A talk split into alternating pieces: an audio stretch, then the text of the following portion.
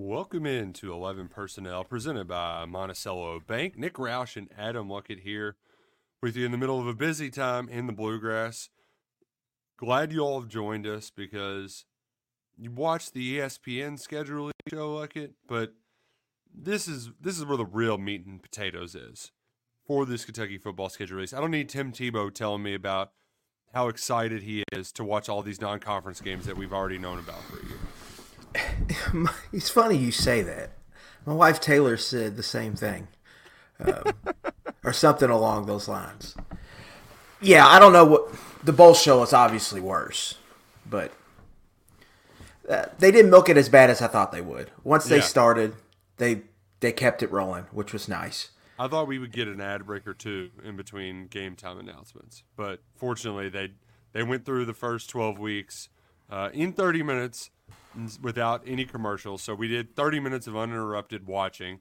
And you know what? I bet they had pretty good uh, engagement during that time. I have a feeling their retention was pretty solid with people locked in uh, for that first 30 minutes of that show. Yeah, I think uh, as Stephen Peak shows us the YouTube graphs, sometimes I think the ESPN graphs that first 30 minutes of the SEC network at 7 o'clock on a Wednesdays pretty high. Like when they look at the uh, when the when the suits in Mickey Mouse offices look at the graphs. Oh wow, what do we? Why, we should do this all the time. Why, why is this so high? I think that, that that's what will pop up. But yeah, uh, again, SEC is NFL light, and they're treating it like the NFL. The NFL has their big schedule release show whenever it is. If only we could fix when the portal happened, right, Yeah, and stretch yeah. that out. But uh, the sport is tied to an academic calendar, unfortunately. So we've got everything crammed in a certain period right now. But uh, just excited to have the schedule, and so we can kind of break out and look ahead. Um, in many ways, Nick, my first takeaway going in the show, I was like, man, I, I was worried I would come away from this thinking, God, they got a tough draw, and I don't really think that. If you made me make a pick, I think it, it kind of feels like a seven and five schedule, maybe eight and Oh, four. we're going to make you pick. We're going to pick all of them. Uh, But 'cause I- we, I- got, it- we got some content to make, buddy. I think it's well balanced, right? You get the Yeah. two bye weeks in a nice part. You start off with the four home games, which is, I think, from back when I was a season ticket holder, that's tough for like to do that, pack it up and go four Saturdays in a row is tough. But two of them are pretty big home games, and then you got, I think, home balance. You get Auburn in October, a big home game. Uh, you get Louisville in November, big home game, and then you got some other ones that aren't as hyped with Vanderbilt and Murray State. Uh, but at least you have some some balance there in the months where you get one big home, Yeah. literally one big home game a month uh, and throughout the season. balance is going to be the word that everybody uses to describe the schedule, and it's it feels like it's pretty rare. Um, where you know this season, the, the the most recent one, it was very backloaded. Uh, the year before, and or not the year before, but at 2021, you know, he was just like, all right, well. How are they going to do in October? It's a brutal October, but the front and back ends are pretty light. Normally, it just kind of uh, has a way of, of you go through like one or two really tough stretches, and it is going to be uh, quite a wake up, right? You you get at least, but it could be worse, right? Like Brock Vandagriff's going to get be able to get his toes wet against Southern Miss, and um, that South Carolina defense, not not great. Um, I, don't, I don't think they're going to dramatically improve year over year, even though Kentucky struggled against them this year, but you're like, okay, well, he's got two weeks to kind of get ready for that big Georgia game, and then you kind of get a come down too before you got to hit the road to Ole Miss. That is, um, even though I do like where the byes are positioned, five five games in a row, and then going on that road trip before you finally get to exhale. That's just that's going to be um, it's going to be quite the sprint to start the season. The exact opposite of this year, like it where it's October and we feel like they haven't played a game yet. Yeah, I think the difference is stark there. Um, getting into the meat and potatoes of the year. Uh, for me, Nick, I'm looking forward to those two couch days on October 5th and November 9th. Uh, to sit back in my basement and watch the football. I love the two bye week season. I wish we could do this every year. Yeah, Uh, It makes great. it it makes it so much better to me. Um, you you get some thinner Saturdays when the byes pop up, but um, you get to I think consume more of it as a viewer and as a fan. I think we um, got a which is fun. A November nine is a pretty big rivalry week elsewhere, um, if I'm not mistaken. Yeah, let's too. pull up the SEC slate here that you have in the um, in the post at KSR. That Yeah, includes Alabama the schedule. LSU is November 9th. Georgia Ole Miss November 9th. Florida Uh, goes to Texas.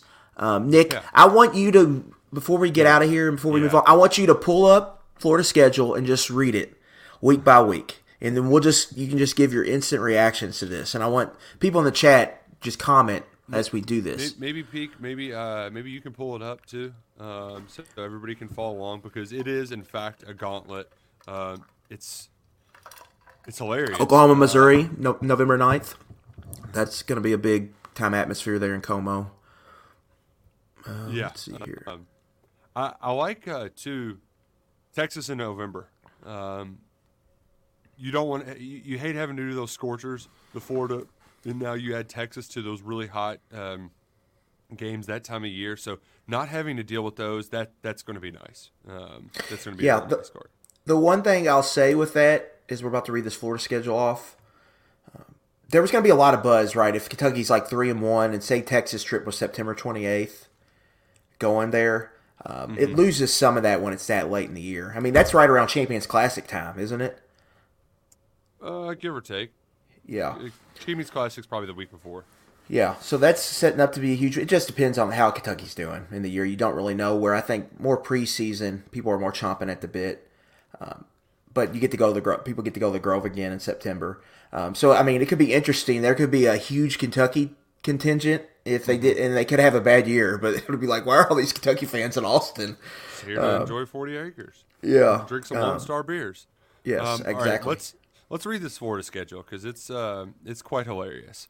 Um, they start with Miami, um, state championship game. Might have Cameron Ward at quarterback. I think the Canes are the favorite to land him.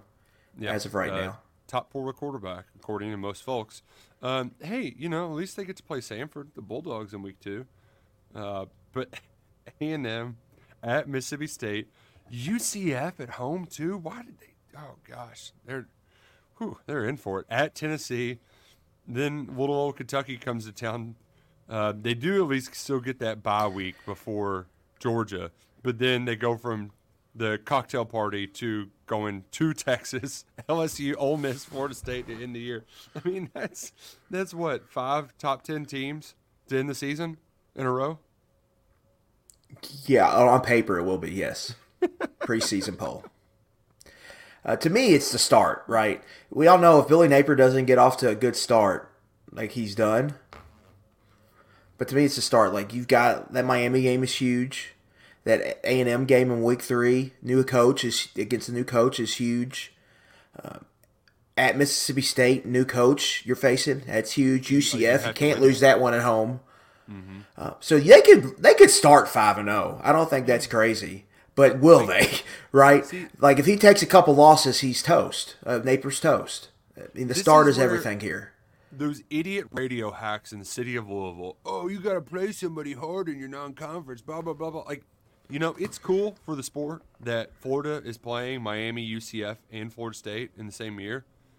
It's not going to be really cool for Billy Napier. It's not really going to be really cool for those fans. Like, that's if you don't win all three, you got to win it. You you ha- he has to win two of them. No excuses. Maybe you can get away if you've got seven wins going into that Florida State game or something like that. You can get off the hook if you don't win that one at the end of the year. But asking for trouble, scheduling that non-conference, and I know there's some fans out there who they want to do one of these uh, Labor Day weekend games at neutral sites against a big-time opponent. And you know what? While that sounds fun and all, you still got the Grove in Texas this year. You're getting to go Yeah, to I think- Jacksonville for a bowl yeah. game. Like that's the kind of trade-off you have. Like I, this ain't college basketball where you need these big neutral site games. Like you, you have plenty of other opportunities to have fun in the regular SEC's football season. Yeah, one thing I'm interested in, Nick, getting into this summer is at the meetings, spring meetings. Greg Sankey's going to pitch the nine games again. Mm-hmm.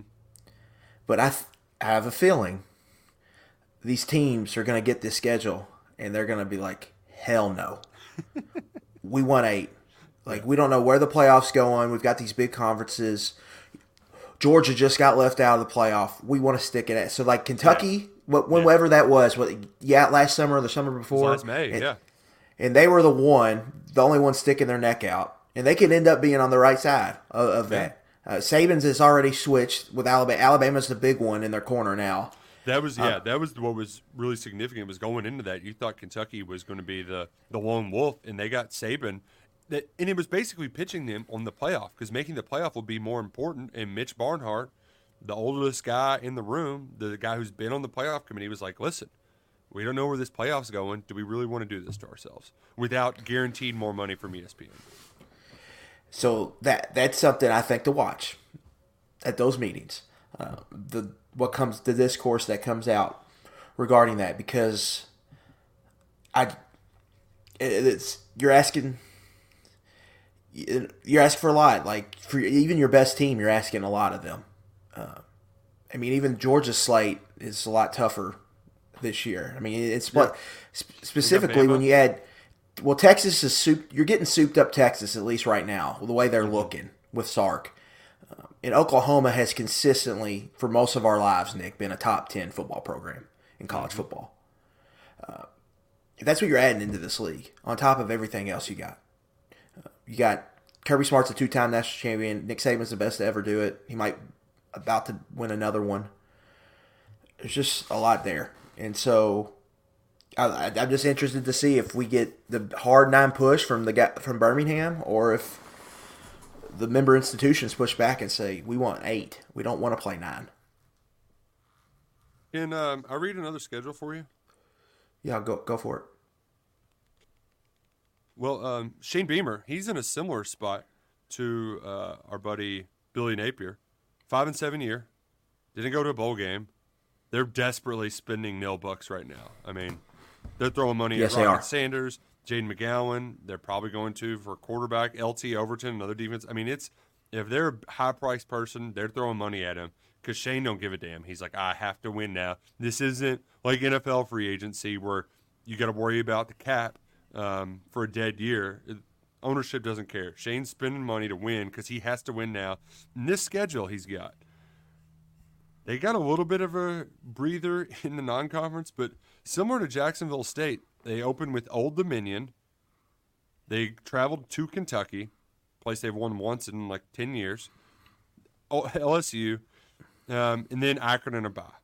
Well, after the bye week, the month of October, it goes Ole Miss at Bama at Oklahoma. Mm-hmm. You've got a bye, and then Texas A&M. It just that's yeah, the tough that, middle stretch is really the yeah, the kicker that, there and that can really just suck the wind out of a season if you go I mean they could go from September 21st to November 9th without a win. Right, they could just, end up being 2 and 5 going into November.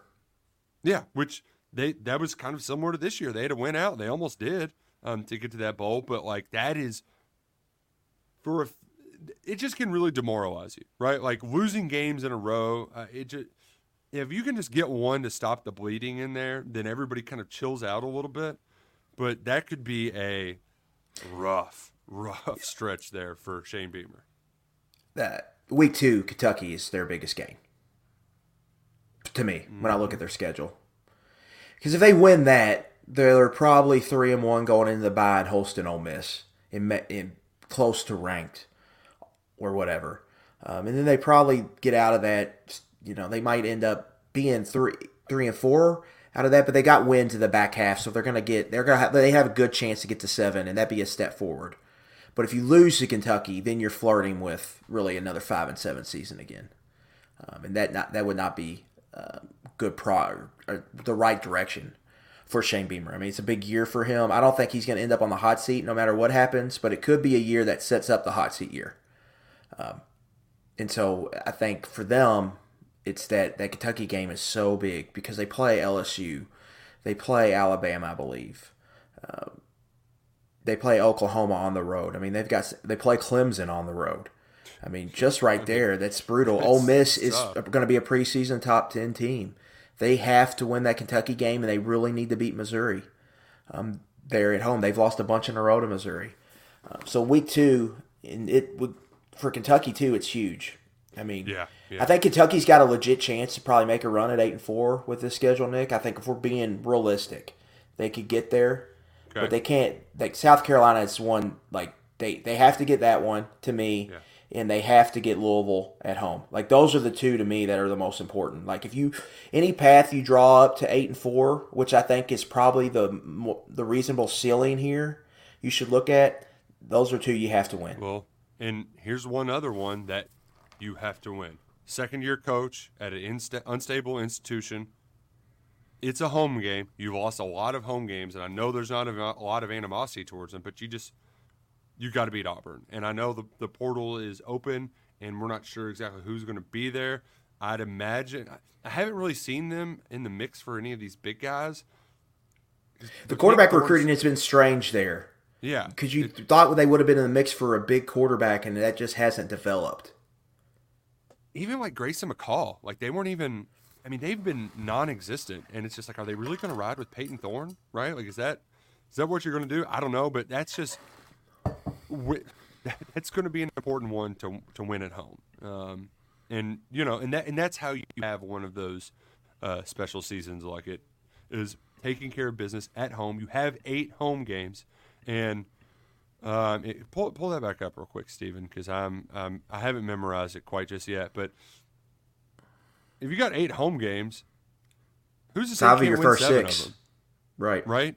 Like you, if you win seven of them, then all you got to do is steal one at Tennessee, at Texas, at Florida, at Ole Miss to get there.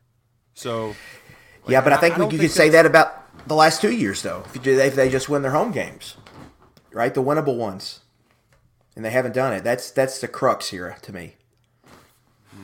and that's why um, you know th- this whole scheduling game that we like to play it's a lot of fun. But i mean the, the, the eight win season is take care of business at home. You can slip up against georgia. And then i don't think florida's the only one that i mean they'd probably be favored or toss you know depending on how things go toss up. But they'll be touchdownish underdogs i would imagine and all the rest of them unless um, the volleyball player is just complete bust um, Yeah, That'd I cool. mean, to me, it's to get an eight four. There's really two paths.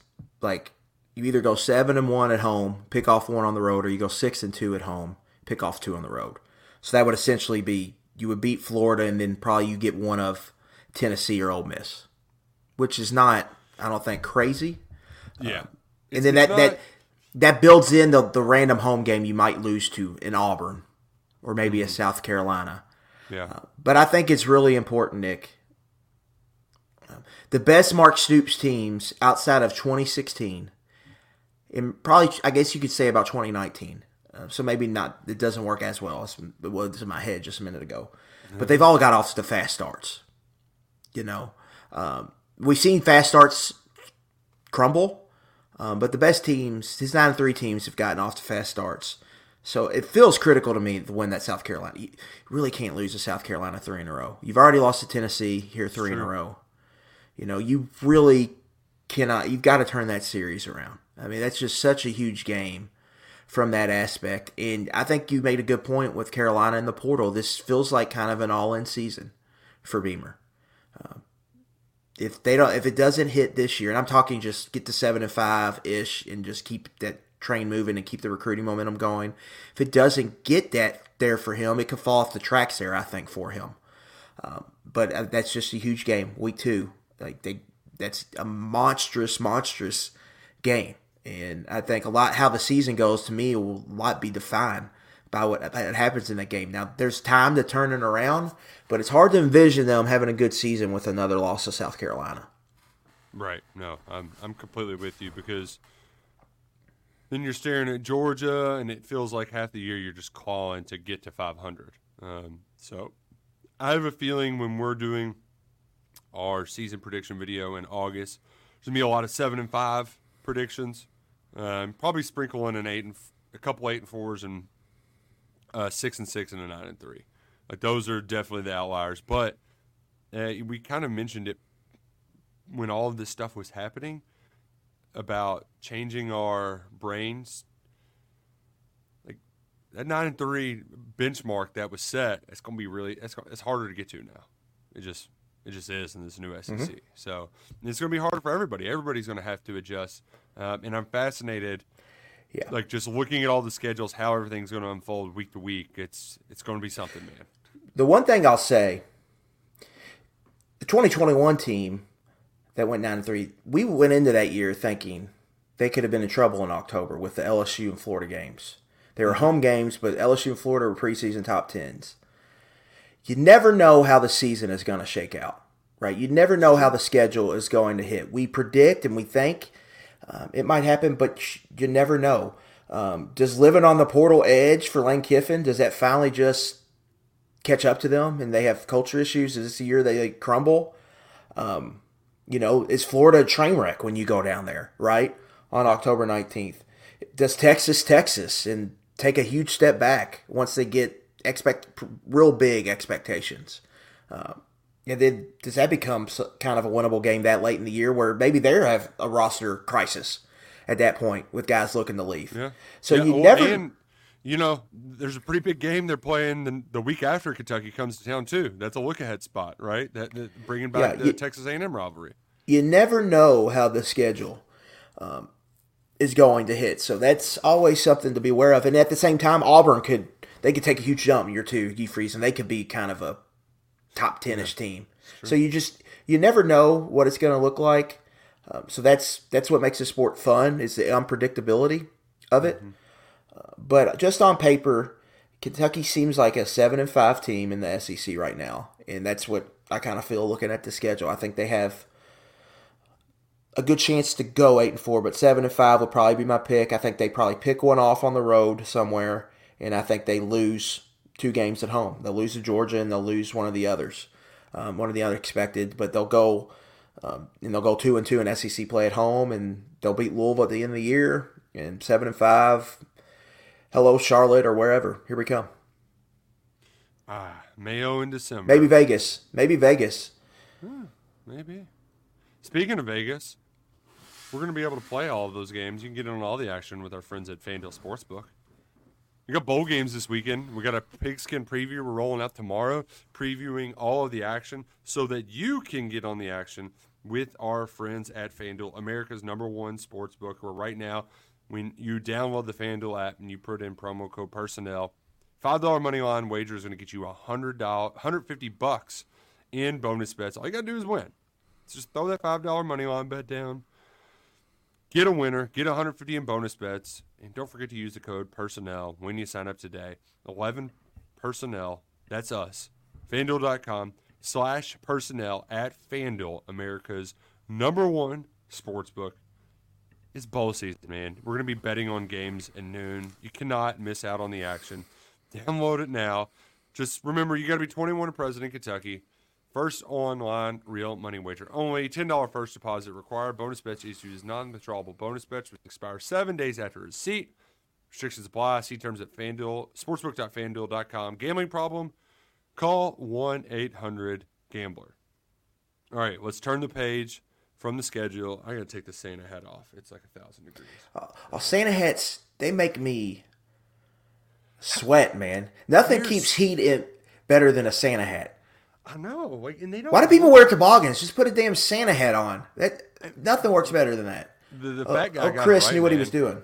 He picked. Yeah. He picked the, the the most perfect hat to keep you warm. You don't even have to cover your ears too. That thing makes you toastier than you know what. Which shout out to uh, all the folks who, uh, who, who you know impersonate the Jolly Good fellow from time to time because you got to just be sweating under there. I, I don't. know. Whew. Uh, speaking of sweating, we were sweating out some portal players the last couple days. Like the Cats got. Um, it's fun too when, especially when we kind of hear about these. I thought Chip Trayanum was going to happen on Monday. Didn't happen until Tuesday.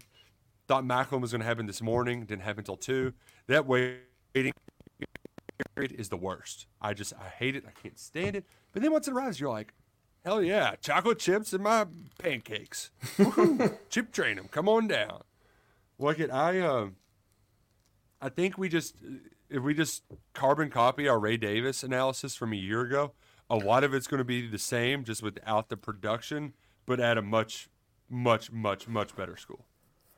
Yeah, I like that you brought up that name there uh, because I think like the rap and the story and the reputation of Chip Trayanum was like big tailback. Goes Ohio State was like their power back. It was like short yardage, ran people over. But and so you think, oh, like Chris Rodriguez, Benny Snell. But when I watch him on tape, that's not really what I see. He's not running people over inside the box. Um, he's not necessarily, I would just moving piles, no matter what, like we saw Chris Rodriguez do forever. Um, I think, but more so, I think he's more, I think he's a smarter runner. I think he shows the ability to press and bounce. I think he has good feel, at least what I've, some couple games I watched. Um, he, he's got the juice, I think, to bounce it and get to the outside and get the edge. Um, he's similar to Ray Davis to me in that mold, um, where he's not a small back, but I don't think he's necessarily a, you know, a thumper as a runner um, inside. But he gets his shoulder square and he falls forward typically, uh, and that's what I really like like about him. Um, he was using the pass game, a third down situation. You didn't really get to see his pass catching ability at Ohio State, but that he was out there, I think there's maybe something there. And we saw what Davis did in the pass game um, this season. And I think for Kentucky, you you have to look at the market here, Nick, at tailback. Um, Rocket Sanders, they look they looked at, and I think there was conversations there. Yeah. You mentioned South Carolina. It seems like they're spending some bucks in NIL. Yeah, uh, so, and you have to remember, South Carolina swung and missed on every priority portal running back they looked at last year. I think Logan Diggs was a big one. He went from Notre Dame to LSU. Can't think of any big ones other than that off the top of my head, but they well, and that they, really hurt them. Well, they went after DSK too. I mean, they, they went after DSK end. at the end. Yeah, yeah. Um, that really hurt them. They had no running. They had a receiver playing running back last mm-hmm. year, um, and so they wanted to get one of the top guys. And so I think they probably paid significantly for Rocket Sanders. Yeah. So I think for Kentucky, word, go ahead. I was to say the word out on him too was that he was asking more money than anybody was really willing to pay. But since it was, it's a very small market, right? It's like him, Trevor Etienne, and that's you know that's that's really about it. So uh, I think he ended up commanding that money just because there was so few out there. And for Vince Marrow to be able to sneak this guy out of Ohio State, who, for my understanding, like they liked him a lot as far as what he did on the field. I don't think they were ready to anoint him as RB one because uh, there's some thought that TreVeyon Henderson might return. Um, so he was he was ready to go be an RB one somewhere um, after kind yeah. Debating the positional stuff. So that's why, I, all things considered, uh, nice job, right? Nice job. Yeah, there's always a wait and see with running backs how it's going to hit. Um, I thought Davis was a high floor addition for Kentucky. I never thought he would be an All SEC first team All SEC back this year. Um, we're training him. I think it's similar. I'm not sure if the ceiling's as high because he hasn't done it. At least Davis had done it before. Uh, but I think I could see why they like him. I think he has some traits similar to Davis um, as they kind of veer away from this run heavy offense. I could see why they liked him, and he's got two years eligibility, so you may I mean you never know. Um, right, right. But you got potentially having for two years, and I like the. You they obviously want to develop some of your younger guys, the freshmen they're going to have to on the on the roster. But I like just the skill set balance between him and Demie Sumo-Karngbaye. Yeah, Demi more of a, a receiver, uh, can do some third down stuff, but I think he can Trayanum can do some some of that, and he's more of your standard down tailback. So I definitely think he's going to come in here and be an RB one. And Nick, from the usage we've seen from this program, you have to think that's that's the workload he's going to get. He's going to be the top guy. They haven't been a committee no. offense at tailback. We, thought, we, we got that wrong this summer. yeah, and so I think we'll have to see it. You, I think they deserve benefit of the doubt on some of these running back running back evaluations because it's been a long time since they gone in the year and we've gotten in the year and be like, man, they just don't have guys at tailback. Uh, they always at least have one guy they can really lean on, and so you you have to trust them there. I think, and I I get the fit and why they like like Trayanum. Um, and it's another Ohio State transfer joining Ben Christman, Darrion Henry-Young, Jantzen Dunn on the roster.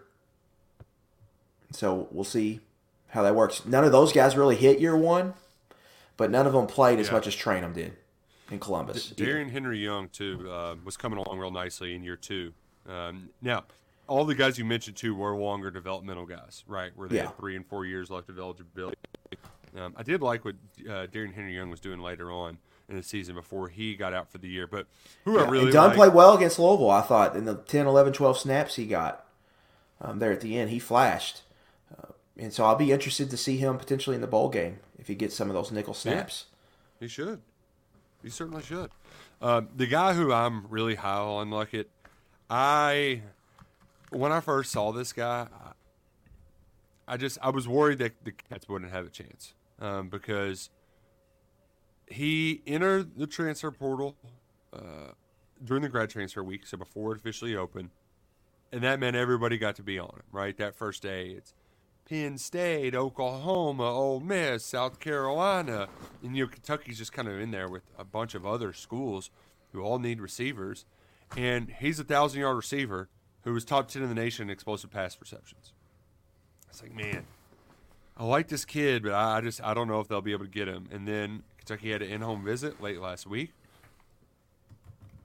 They went to.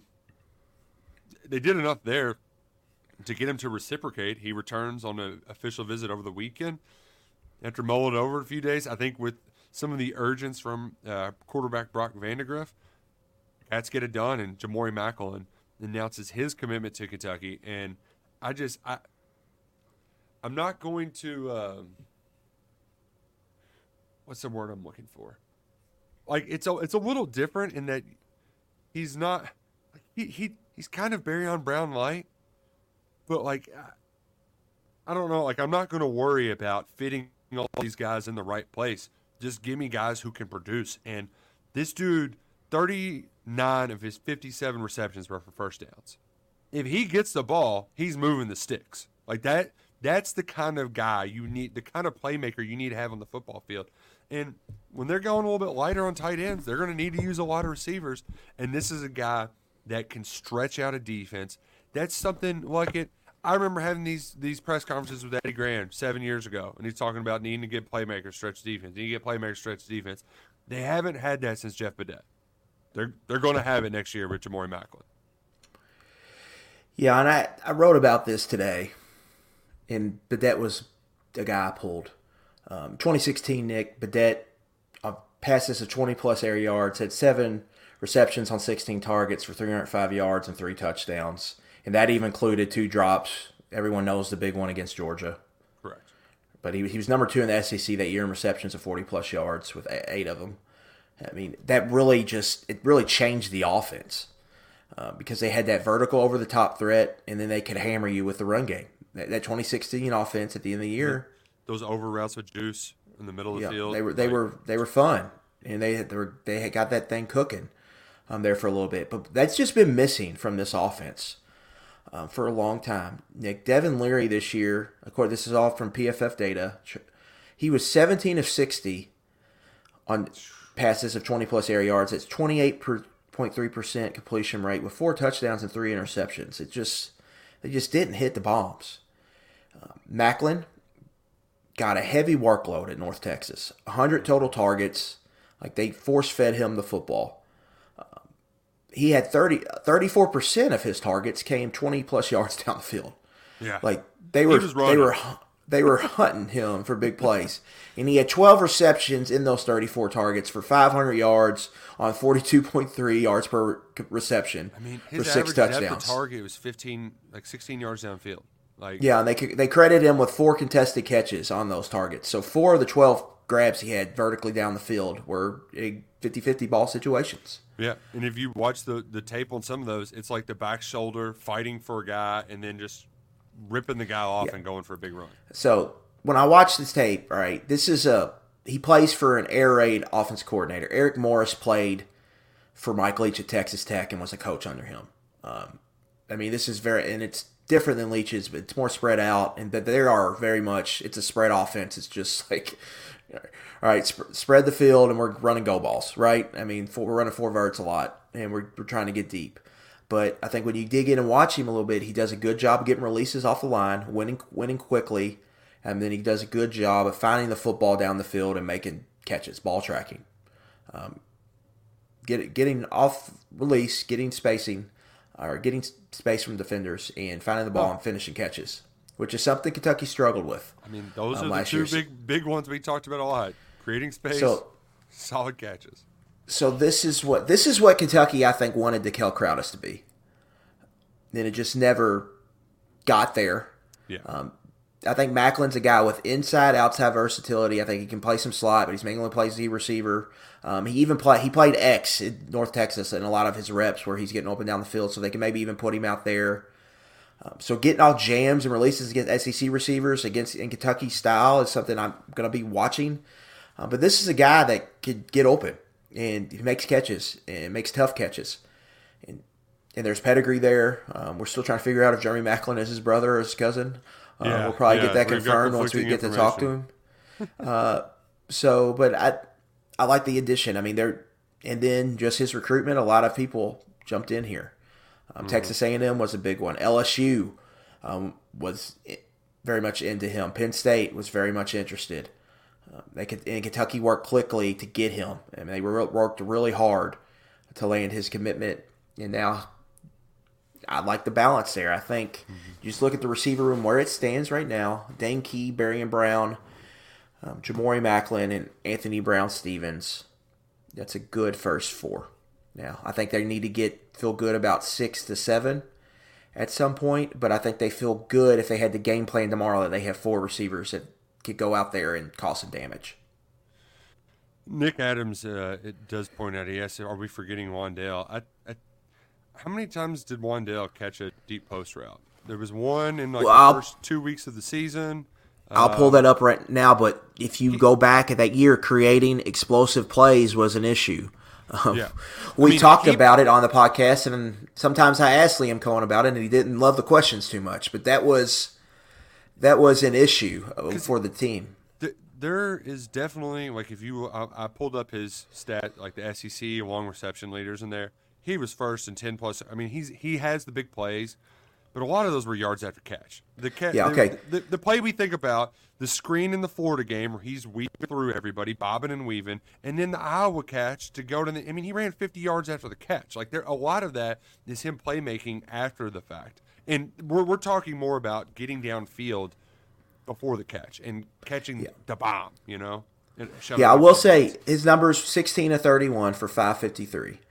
Um, so he, I mean, he got open deep and made plays, but uh, like you said, it wasn't the big, just huge chunk uh, plays. But if that's if that's what Maclin can give them, something like that, that's what you would sign yeah. up for. But only two touchdowns. I think that's probably the main thing we remember from Wan'Dale. He got open deep, and they hit him on some deep over routes. Um, but when you're talking about the deep post, it's what we're kind of talking about in the deep right. go. That was something he didn't. But he was even explosive passing. Them was an issue. I mean, it was Wan'Dale, and that was it. Um, and that's something they got to get better at. And I think you know you team Brown with Maclin, and that which is on paper what See, Kentucky has. And and that's my thing is that what Ja'Mori Maclin did last year is what Kentucky wanted to do with Barion Brown.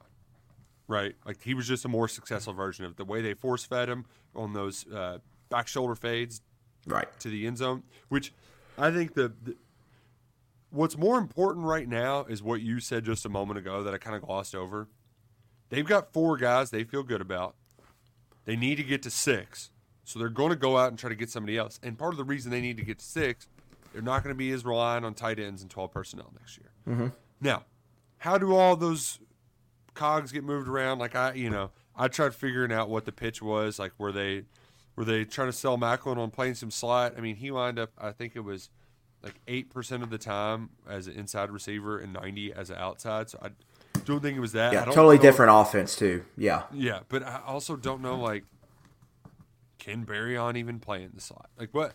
I those are questions I think are that will be answered down the road. But for now, what's important is they got to get like they still need more. And there's a lot of people too that I mean, I got a text message as soon as Maclin committed, like, "Oh man, I hope this doesn't mean that Barion and Dane are leaving." Like, if Barion wanted to leave, he would have left already, right? Like maybe maybe something happens and he changes his mind or something, but like the portal's still open and there's still some people hopping in. But if you wanted to be a big name guy, you would have hopped in already and gotten paid. Like why wait? So I I think they're on the right path. I appreciate uh, so Walker Y'all hopped in the chat. He's asked us on the board, and Walker, I, I, I wish I knew the answer. I would have answered and told you beforehand. I, I was hoping we'd have a wide receiver coach hire already. It'd be, it'd be a lot easier for us. Uh, Stoops is speaking Friday afternoon after graduation. Hopefully, he has something to say then. It would be kind of annoying if he didn't. Kind of annoying. Yeah, I I think a few weeks ago on this episode, I think after that they'll either make the hire soon or it'll be after this guy finishes signing day at his school. So I wonder if that's they're just waiting for that. Could be. Because that's you know, and Mark should at least tell us then too. Be like, well, we might have to wait till after some things happen, even if he says it like that. But because um, Reese, I mean, before the portal stuff, that's usually when it would happen. Guys would get guys to sign, then they would go somewhere else, and people would complain about that they would do that. Mm-hmm. That, um, so I was thinking maybe go, um, they would all go to that coaches convention and is that is that before during the, the national playoff? championship? Yeah, yeah, it's during yeah. the championship. And they would just hire everybody there after signing day before the championship, and they t- probably burn out the lights of those bars, those hotel bars later. Yeah, beers are getting deleted. I think it's in San Antonio, so they're on Riverwalk smashing churros and chugging beers. Oh, uh, there's a lot of people asking us too about Shamar Porter and Raymond Cottrell, uh, and also how does Donovan McCulley factor in this? First off, if you can get Donovan McCulley, you get him. He's playing over all those guys. Dude's going to the NFL. Maclin, or excuse me, not Maclin, Cottrell and Porter, they're they're still being developed. Like they haven't they haven't done anything, right? Like you can't. Can you really rely on a four-star receiver at the University of Kentucky to be a four-star player until you see it on the field? Like Key and Brown were the first guys that showed up and played right away and played well. Every, how many Thaddeus Snodgrasses and, and Blake Bones have been in there, right? Like, you know, so that's still a work in progress. Um, you you can't really rely on them. Be, I mean, hell, even Chris Lewis, right? Like, he was a four star. Kel Crowdus, they were four stars. Does that just automatically mean you can rely on them to to be to, to play 70% of your offensive reps? No. So, like, that's where you are with them. Where I, I think in my head, like it, it's a win if one of them is a hit. Like, when they're doing the math, you just need one of those guys to be a hit for life after Dane Key. Yeah.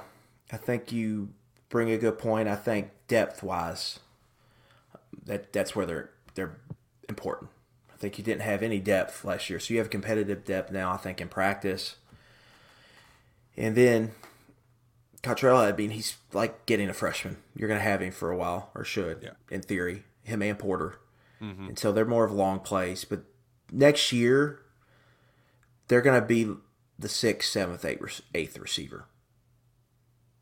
I think Kentucky, they would like to get probably one more transfer. Then they have five with Maclin, Key, mm-hmm. Brown, Anthony Brown-Stephens, and then a player to be named later. And so I think that's what they want to get to, but we'll have to see if they get there. Um, but I do think Cottrell and Porter, they still need some development. The development is key for them. And they're both kind of more big bodied receivers.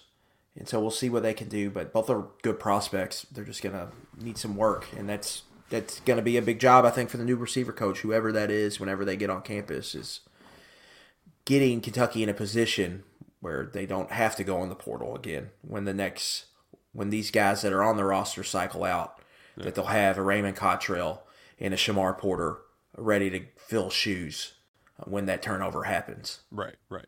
Um, and that was that was kind of a surprise Friday night. I was watching a movie with my kid. I think everybody was trying like trying to shut the laptops Friday night, and it's yeah, like, oh, I was on a took Taylor on. Portal. took Taylor on a date, and of course, I was like, of course this happens. So, uh, do you get the usual at Roosters? we did not. We did not. Oh, did uh, okay. we did something nicer this time Ooh, around. swanky, nice. Um, I like uh, that Derek also brought up in the chat not to sleep on Hardley Gilmore. Um, that, Yeah, I like Harley. Yeah, I do. yeah, I like that, him. that that's one that we overlook because he's just been committed for so long. Uh, yeah, I'll be curious where he fits in in all this because he he He's young though, Nick. He reclassified, that's true. so he point. needs probably a redshirt year. I would imagine. Is, we'll we'll find all this out. It is this is a good time to remind everybody we are one week until signing day. Um, this time next week, we'll be talking about all the signees and uh, Shaka and everybody else who normally turns in at eight. We might do the show early because that's a freaking blitz. So we might just we might do the show at like four o'clock so we can leave Lexington and like turns our brains off. Um, the maddest I've ever been doing this job was when some dumbass scheduled a game against Utah at 11 p.m. Eastern the night of signing day. I And forgot about that. That was also pre like we had a lot of people that worked for us, so like I still had to work the basketball game, and I was just mother effing everybody that night. That little ginger shithead, God, Class of oh. 2020, would that have been? yeah, which was a big class, right? Yeah, That was a huge class, um, with like Justin Rogers and all. because I think Ox announced on signing day, didn't he? Yeah, where they did the whole like Yeah. Stoops got the sheet and handed it. Like it was a whole it was a whole ordeal. That was a that was a huge day and then to end it with that stupid little redhead white kid just beating a, a an asleep Kentucky team. God. Yeah, spending a week in Vegas.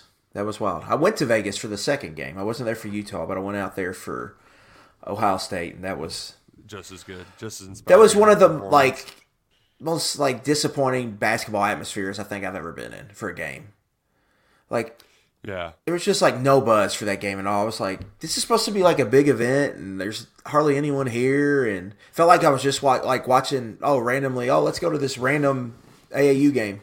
It's so weird about the CBS Sports Classic. It, it's just if Kentucky and North Carolina. Yes, yeah, yeah, absolutely. It's the only time people. I guess UCLA maybe. Uh, I, the the one of the most fun games I ever went to was when the 15 team beat that UCLA team by hundred million. We had a time. Just I mean, it was we were just drinking Bruin tears. That was a lot of fun. Um, man, I, I like the buzz you talk about. It's got me fired up. And if you want to get tickets to go watch the Cats in North Carolina, there's going to be a lot of buzz in Atlanta this weekend. Game Time app, promo code KSR, $20 off your first purchase, gametime.co. Stephen Peake's going to be down there. I know he's fired up right now. I'm, I'm sure he hasn't packed his bags yet because he likes to wait till the last minute. And you know what? If you wait till the last minute, it doesn't matter with Game Time because you can just scroll through, look at where the seats are, check the price, click it twice, boom, and all of a sudden you're in. Peak is confirmed he has not packed yet. Uh, but game time, it's it's so like I can't illustrate how easy it is to use. It's so easy to use that I'm going to pull up tickets for this on the ad read. I could have got three dollar tickets to watch um, Kentucky play Louisville tonight, or not not Kentucky to play Louisville, but Louisville. It's very easy to get in the door, and right now, thirty two dollars to get in the door. That's with your twenty dollars off too, but also they have flash deals. You ever seen a flash deal before? They've got them on the Game Time app. So go ahead, unlock it. Boom. That's a good seat. And that's for even cheaper. 10% off. Row 225. Boom. Was 98 bucks? Now 83. Bing, bang, boom. CBS Sports Classic. Here's the thing, too, with Game Time. I mean, just so many affordable tickets right there at your fingertips. Promo code KSR, $20 off. Also, Kentucky sold out of their bowl at ukathletics.com. So you need to get to Jacksonville, use Game Time. That's how you get your way into the Gator Bowl. $20 off at checkout when you use promo code KSR for your first purchase. $40 to get in the door. And with your 20 bucks off, that's even better. Man, game time. West end zone, too, by the way. West side is where the Kentucky fans are sitting at the Gator Bowl. Shout out game time, gametime.co. Promo code KSR for $20 off your first purchase. Like it. It is one week till signing day. It's a uh, miss spatula season. Um, three guys in a week have decommitted. Are you sounding an alarm? Are you are you panicking? No. I think Groves was one they probably wanted to keep, but I think Right. it was a money thing. It sounds Yep. like Budget. It's only Right. salary cap issue. Lorenzo Cowan. I think his playing style and potential is something they don't really have, which is kind of a guy who bendy can rush the passer, turn the corner. So from that aspect, you don't want to lose a guy like that. But they were so loaded at edge, and he's probably going to have to play jack linebacker, and he's probably going to need to add a good amount of weight. So it was a long term play, and then you already had Brian Robinson and It is, Caleb Red to play that play Jack in this class. So it's kind of you know it is what it is. and can't you get some of that from Steven Souls too? Isn't that why you? Yeah, I think he's more of going to be kind of more of Boogie Watson's mobile or play off ball Sam, and then can maybe come in and be kind of a twitchy edge rusher. But he's another one that like just how big does he get? Like that's the big question I think with Souls. I mean, he pops on tape. Right, right. I mean, he's vi- he's a violent football player, but just size wise, um, I kind of to Tommy Ziesmer in last year's class, Nick. Like that's a guy I like a lot. He'll knock your ass backwards, but just the size component is just a question mark there. right, it- right. We'll have to see if they both of them, if they long term, they can hold up. But just from a striking element, they they have it. It's just size wise, do they are they going to be big enough to hold up? And that's something we'll have to see. And then Jacob, but even you got out Jacob Smith, who I think is more of kind of your Sam, but can maybe do some potential rushing the passer Yeah, yeah. um, type stuff. And he's going to be a guy I think that's going to have a role next year um, with Keaton Wade uh, moving on, potentially big role in the defense.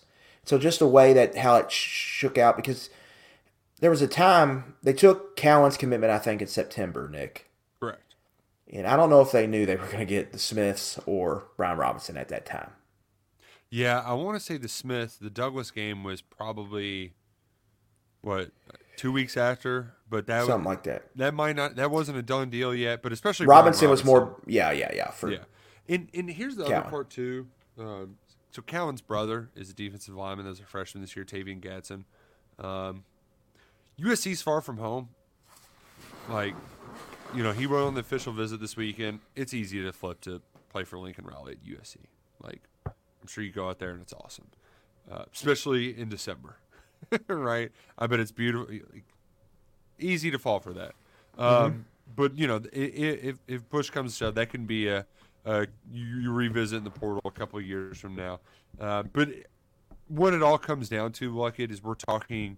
We, we we headline the show off of what Kentucky's getting from the portal. Well, they had 23 guys in this class. Like that, you can't you can't have it all, right? And that's I think something that you know, talking to Justin Haddix or uh, Kevin Wallace or any you name the high school coach, right, in the state of Kentucky. Um, I was talking with Males coach Wolfe about this. They don't like the way that portal play the portal's pinching out high school kids. Kentucky used to take like the way this week would go, we would get like a couple random, like one or two late commits where they're projects that they're going to be late ads to see if, like, well, all right, let's roll the dice and see if we can do something with this. like an Elijah Reed.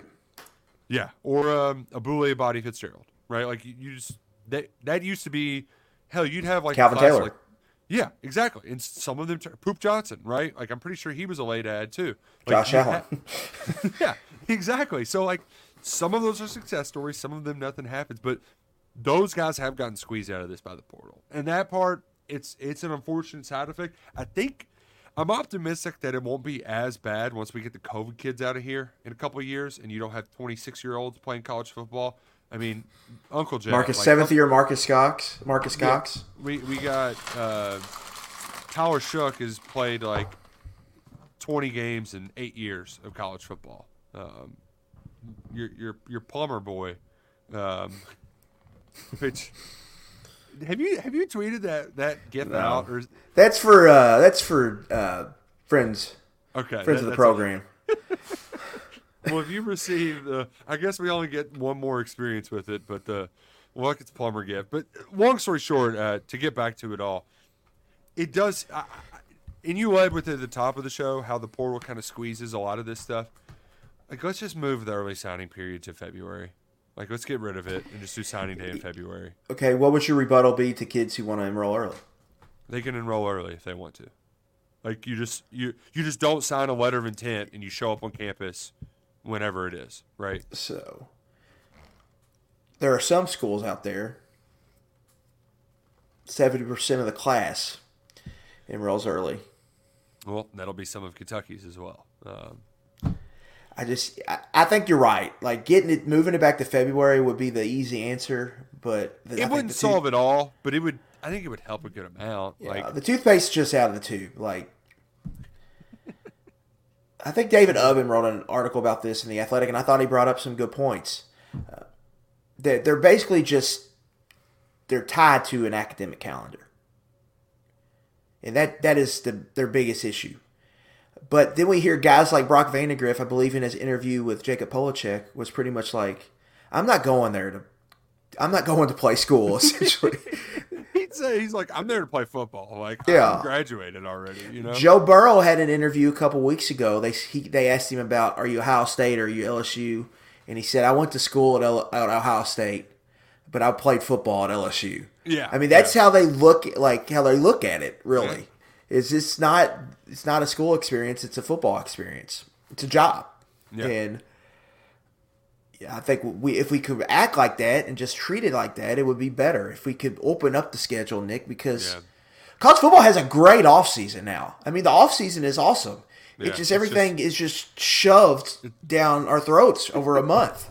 If like we Patrick could stretch, Star with Krusty Krab burgers just coming in my mouth. if we could somehow figure out a way to stretch this out, we would all be better. But these kids have to go to school. That's part of the deal. And there's academic calendars, and that you have to fit. You know, fit everything in, in between those or with those, and that's that is the issue. Shaka, you, to answer your question about no letters of intent, no, you, you just signed financial aid agreements. It's um, like that's that's been the bypass. I forgot when. I, I think I remember Brandon Knight doing that. Like he didn't sign a letter of intent; he just waited and signed financial aid papers, and that's the same thing. Like because regular students don't sign national letter of intents; they just register for school, right? You get accepted, you register. That that would be the process, but. Um, I like the way you put it. The toothpaste is kind of out of the tube. Let's um let's wind down this show by talking about potential late ads a week before signing day. Um, Derek is worried about tackle depth, which is a Same. fair concern because right now you you what do you what do you, Nick Hall coming off an injury? They have four true tackles on the roster right now for next year. lot. Malachi Marcus is- Fox. a freshman year. Yeah, Mar- Marcus Fox, Marques Cox, Courtland Ford, Nicholas Hall, Malachi Wood. Uh, Nick, I keep going back to this, but the way Stoops talked about Hall's injury in some of the preseason, and then when he got Yeah. questioned again, that makes it sound like I don't know if he'll ever be a. There's something serious going on there. I don't know what's going on there, but it sounds like that's a pretty serious injury he's dealing with. And then Malachi Wood was a total project coming out of high school. I think he made some good steps in year one, but he's probably not a guy you want playing snaps this year. So they got two guys right now. So they have to find. Yeah. I think, like potentially adding two guys. I think at that position at tackle is probably something they need to do. And the Brian is bringing up the offensive line tackle from Indiana. Tough news, Brian. We found out about an hour ago that Carter Smith um, will, in fact, stay at Indiana. He's removing his name from the portal. Uh, that's, uh, you know, new head coach bump. He's bound to recruit some of those guys back. Carter Smith announced he's staying, and you'd already know if you were signed up on KS board. So UK it's will get you unfortunate. Two months of I- this for a buck, but yeah, that was a that would have been a big one. He visited Ole Miss last week. He was supposed to be on campus this weekend. Yeah, there'll be some more names to emerge, but they are gonna need to find some help there. So you've got a whole rundown of the board on KSR Plus. It's much more up to date than the transfer portal tracker that I've got on the regulars website. So make sure you're all checking that. There's what Azel Purdy from San Diego State. There's a kid from Arkansas too that got an offer from Kentucky. There Howard Sampson, North Texas, is the guy they're in on as a party. You're right. Drew as a party. It's another tag. And all these guys are multiple years of eligibility. Montavious Cunningham, Georgia State, is a guy I think they've sniffed around on. Luke Newman's a FCS transfer from Holy Cross, um, who said he's gotten some interest from Kentucky. So they're casting a wide net here, Nick. So they're going to find a tackle or two. It's just who do they who do they find? I think we're seeing tackle is more of a top priority because there's interior guys that I think they're passing on. They get they could get. Um, Right. Most notably Zeke Correll committed to NC State on Saturday. Kentucky just didn't make a move for him.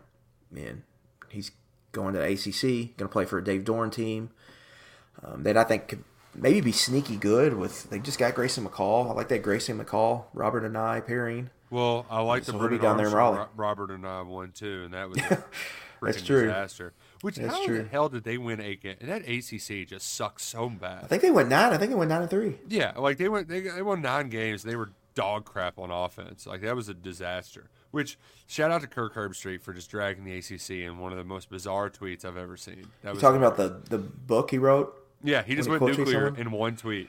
just like kept going. It was, it was Yeah. that was good. Um, uh, the other, I, I saw somebody. There's a Twitter account out there that's just like one of the worst Twitter accounts uh, on the internet. That You talking about Blue Bloods? no, no, no. There's another one that I don't even want to mention. Um, that was like Kentucky's going to get an edge, and then like somebody Oh. else asked in the chat about uh, a cornerback, and it's just like just because somebody like said it offhand doesn't mean it's going to happen. And here's the thing, too, like it. This is the part where our jobs get harder because I felt like I had really good feel on up until this point, right? Like where Kentucky stood with a lot of these guys. The second wave, you know, I feel like I got to put my miner's hat on and go back down in the coal mines for some scoop, and you know, to like figure out because you know, like they, Yeah. you do have Yeah. to cast a wider net. They've hit on their initial targets. Feel like we talked about Brock Vandagriff for a year, and look at how funny is it too. Last year we were talking around this time, maybe even a little bit before, like, well, Kyle McCord, Ty Simpson, Brock Vandagriff. Vandagriff might be the best out of them all, and they kind of just lucked out that it happened that way. Like, I don't know what Simpson's going to do there, but McCord might end up at Syracuse. He's going to get bumped for Raiola at Nebraska, which is just the wildest recruitment. ever. Yeah, I don't know if he's getting bumped or if he just doesn't want to go there to get pulled. I haven't Yeah. dug into any reporting yet. Um, guys in Husker Online or on top of that. Uh, but yeah, that was that. That's definitely interesting because that looked like a slam dunk at one point. And I don't think that's going to happen. Where did uh, back- Jeff? Didn't Jeff Sims transfer somewhere weird? He's in the portal, but he hasn't gone anywhere yet. Not, not that I've seen. I thought I saw he was going to like Miami. Louisiana Tech or something. No, I thought it was like a Florida school. It, mu- it must have been a fake news sort of deal that I just saw. He would be a good fit for old Gus Malzahn. yeah, I guess Down John there. Rhys Plumlee. He's got to be thirty years old by now, right? Yeah. Um, but back to like DeCarlos Nicholson's the one they hosted on the visit. So that's where you got to look. Who do they host on visits? He feels like one. Like I feel like he would have committed already Yeah. if he was a surefire take. So Which I don't if he know officially what's visited really going on there. twice and didn't commit, like, dude, because it, was two years ago. He was a JUCO kid officially visiting on recruit about. So that that that didn't that hasn't happened yet. I mean, we'll see if it maybe happens tomorrow. Maybe it's a thing they wanted a commitment on each day. Um, that's Maybe. interesting, Yeah. but I I, figured he. I thought he would have been one of the first ones to jump in the Right. boat. It felt like it was uh, premeditated, going on the visit just as a formality. Um, Yeah, which right. also, yeah, which was Brock's case. Like he'll be here this weekend, but I think he's just doing it to find an apartment. You know, I don't, I don't, I don't think he's got to check out all the trial in the uniform. Right? it was like remember when Tayshawn Manning did his, uh, he did his photo shoot. He was just like, man, I don't need to do all that. Like, just give me a jersey. He was just in a jeans and jersey, just like, yeah, yeah. You don't think he'll be at Bell's checking out the scenery, checking out the local spots? Didn't his dad mention that he's got a girlfriend or something in one of the things? I think. I think he might be. I think I might have read somewhere where he's maybe engaged or. Yeah, he might be pretty serious with somebody. Good for him, man. He just that picture of him with Liam Coen. What a what a photo! Like I mean, central casting. I mean, it felt like I was like it was like a scene out of Friday Night Lights. It just like at the at the Texas State High School Championship. I mean, His dad's the- Coach the- Taylor coaching in the game. the part that really like Dylan Ballard, our friend from uh, Sea Blue, pointed out when he had the clip on his belt for his phone. I was just like, oh my god! To like, me, it was just wasn't even that. It was the, The camo, the camo coasters. I'm just like, hell yes, let's roll. This is it.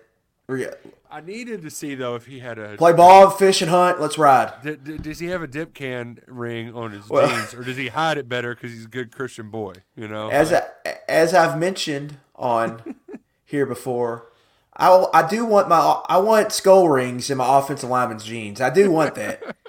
I want my offensive lineman to fish. I like guys that hunt, and I want skull rings in their in their jeans. If they do that, we're probably on the right track. Gosh. Oh man, this has been a fun episode. We'll we'll have more next week. Um, you know, as far as high schoolers go, Cam Dooley is one to watch. Jacob Polacheck put in an RPM pick for him today to end up at Kentucky. Former Missouri commit, also was getting recruited heavily by Vanderbilt. That's one to watch. Like it, I can't tell if Rico Scott has gone quiet uh, for purposeful reasons or just because it's gone quiet. But, Yeah, so- nothing's out there in over on him.